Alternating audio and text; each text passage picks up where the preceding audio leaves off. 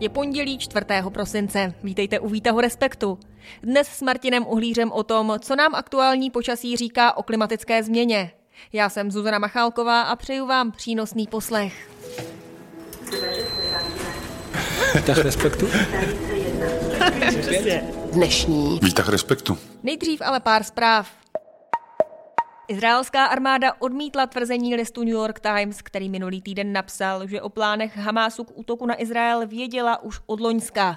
Podle amerického deníku měly izraelské bezpečnostní složky k dispozici dokument, který postup Hamásu popisovali. Údajně se jim ale měli na palestinské radikální hnutí zdát až moc ambiciózní. Podle BBC to ale izraelská armáda označuje za konspiraci. Připouští nicméně, že v den útoku nebyla schopna Izraelcům poskytnout dostatečnou ochranu. Ve Venezuele bylo referendum, ve kterém lidé hlasovali, jestli by země měla převzít zprávu nad částí sousední Gvajany. Výsledkem je, že v otázce převzetí víc než dvou třetin států v Jižní Americe jsou lidé pro. Gvajana se teď bojí anexe. Dokonce se kvůli tomu už na konci minulého týdne obrátila na Mezinárodní soudní dvůr, který Venezuele doporučil, aby teď nepodnikala žádné kroky, které by sousední zemi zbavovaly kontroly nad daným územím. Nicméně referendum soud vyloženě nezakázal. Venezuela má za to, že historický část Gvajany patří. Politologové nicméně upozorňují, že venezuelskému prezidentovi jde spíš o ropu, na kterou je sousední stát bohatý. No a v centru Langhans člověka v tísni už je se mnou Martin Uhlíř. Ahoj Martine. Ahoj. Co bys z dnešních zpráv vytáhnul ty? No tak mě zaujala, poslouchal jsem ráno na BBC takový rozhovor, byl to nějaký místo předseda Mezinárodní energetické agentury a on tam říkal, že jejich prognóza uvádí, že do konce této desetiletí by měla vyvrcholit poptávka po ropě, uhlí a plynu a pak už by měla klesat, což byl to pořád hard talk a ten eh, redaktor se velmi správně velmi s touto prognózou a s tím respondentem přel a uváděl spoustu argumentů, proč to tak nebude. On zase uváděl spoustu argumentů, proč to tak bude. Takže to, je, to mě zaujalo, protože by bylo fajn, kdyby už konečně poptávka tady po fosilních palivech začala klesat. Martine, moc děkuji za zprávu. No a pojďme na téma dne.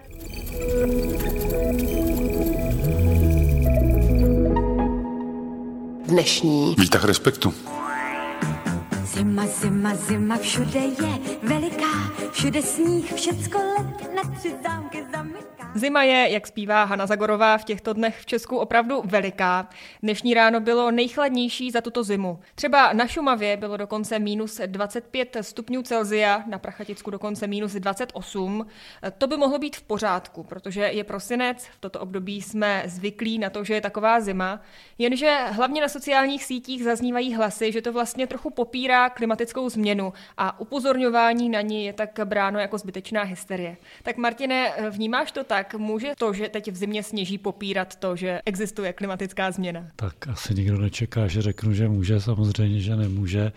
Já myslím, že spousta těch lidí, kteří to tam píšou, to ani nemyslí moc vážně, sami si uvědomí, že to je hloupost, asi jako kdyby někdo, eh, kdyby úplně přestalo pršet, žili jsme tady na poušti a pak najednou náhodou zapršelo a bralo se to jako argument proti tomu, že teda všechno vyschlo a žijeme na poušti. Prostě to, že probíhá klimatická změna, neznamená, že nemůže někdy nasněžit. Martine, jakým způsobem tedy souvisí množství sněhu s klimatickou změnou? Jak je to vůbec s tou četností toho, jak sněží a jak moc sněží? Obecně sněhu ubývá, to jako vidíme všichni, zvlášť ti dříve narození se pamatují, že prostě za jejich dětství sněhu bývalo víc v teplejším světě, to nepřekvapí. Do konce století má teplota v Česku stoupnout o 3 stupně, na Jižní Moravě ještě výrazněji nebo, nebo dříve dojde k tomu nárůstu. Sníh bude čím dál větší vzácnost minimálně ve středních polohách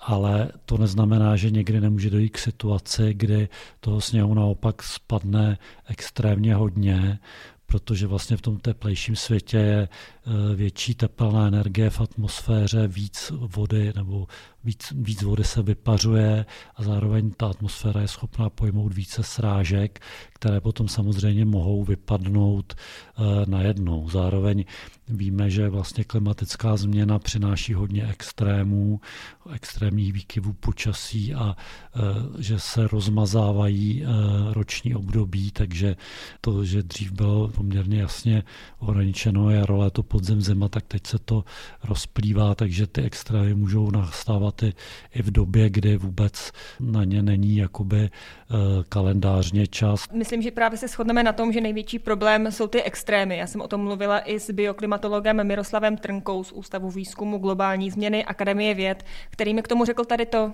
Hrozí nám častěji sněhové srážky s přísunem několika až desítek centimetrů čerstvého sněhu, což je něco, co v minulosti nebylo běžné, ale ty budoucí klimatické podmínky tomu nahrávají, protože zimy budou obecně teplejší a většina modelů, které jako vidíme, tak předpredikují pro střední Evropu v zimě spíš nárůst srážek. Martine, jak přesně to množství sněhu souvisí s globálním oteplováním z pohledu koloběhu vody? No v teplejším světě probíhá větší vypařování, v atmosféře je větší teplná energie a zároveň ta atmosféra pojme více vlhkosti. Takže snadněji tam dochází k tomu, že dojde právě k takovému extrémnímu přívalu srážek, ať už eh, dešťových nebo sněhových. Zároveň také víme, že slábne ten malý koloběh vody, kdy se voda vypařuje v Čechách a taky v Čechách padá a stále více dochází k tomu, že eh, je prostě dlouhodobé sucho a potom se ty srážky přiženou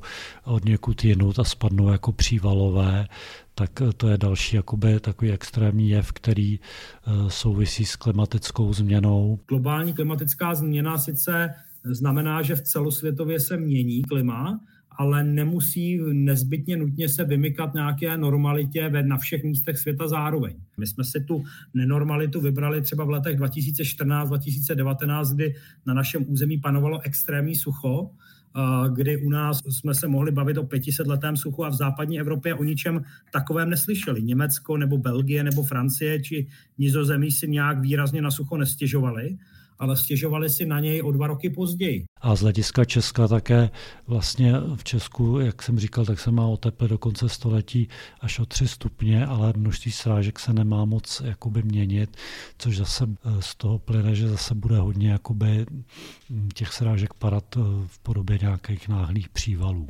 Martine, když se podíváme teda na budoucnost a právě sníh, tak co můžeme očekávat? Protože ty už si zmínil, mo naznačil, že před pár desítkami let to bylo úplně běžné, že je velká spousta sněhu, ale co můžeme čekat do budoucna? Dočkají se další generace toho, že budou Vánoce na sněhu, nebo ten sníh úplně zmizí? Jaké jsou ty prognózy? No určitě se může stát, že budou mít Vánoce na sněhu, ale prostě toho sněhu bude mít a míň, tak když se bude stále oteplovat, až, až řekněme o ty tři stupně, tak mm, prostě eh, sněhu obecně bude míň, bude stále vzácnější v nížinách i ve středních šířkách. Určitě to bude mít třeba dopad na různé ski areály, eh, zvlášť teda v těch nižších polohách, které si ne, úplně neumím představit, jak budou fungovat v budoucnu. Eh, bude to mít dopad na zemědělce, protože když třeba není sníh na jaře, tak potom častěji dochází k tomu, že je velké sucho, protože ta voda pomalu netaje v tom sněhu a ne, nevsakuje se do půdy. Eh, čili určitě se to projeví a prostě sněhu bude obecně méně, ale zase neznamená to, že někdy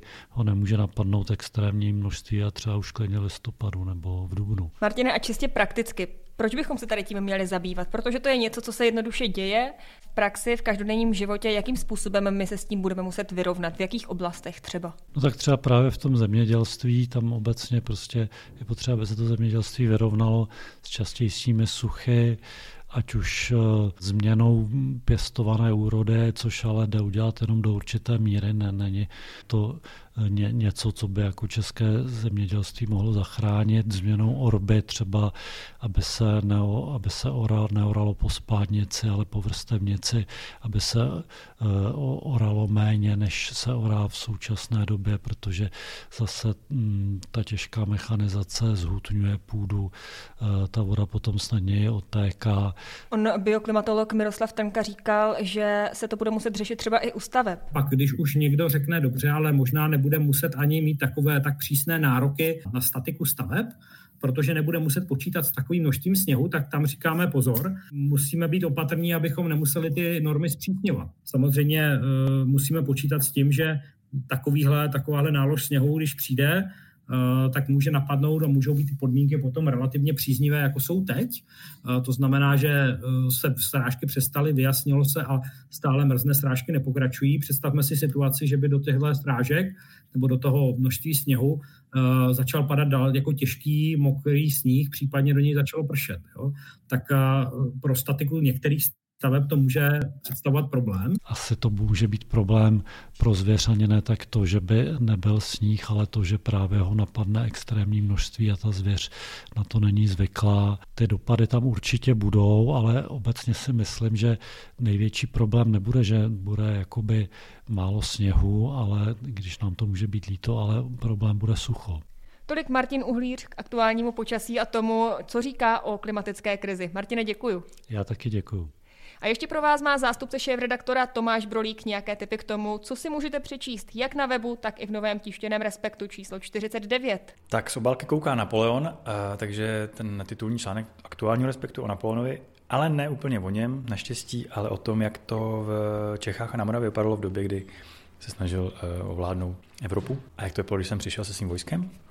A dneska na webu bych doporučil profil muže, který se říká Vidlák. Pokud neznáte, tak ho neznáte, protože nevíte, že je uh, takovou dezinformátorskou, influencerskou celebritou současného Česka. Vítah. Jo. Vítah respektu. Co ještě jinýho? Dnešní. Vítah respektu.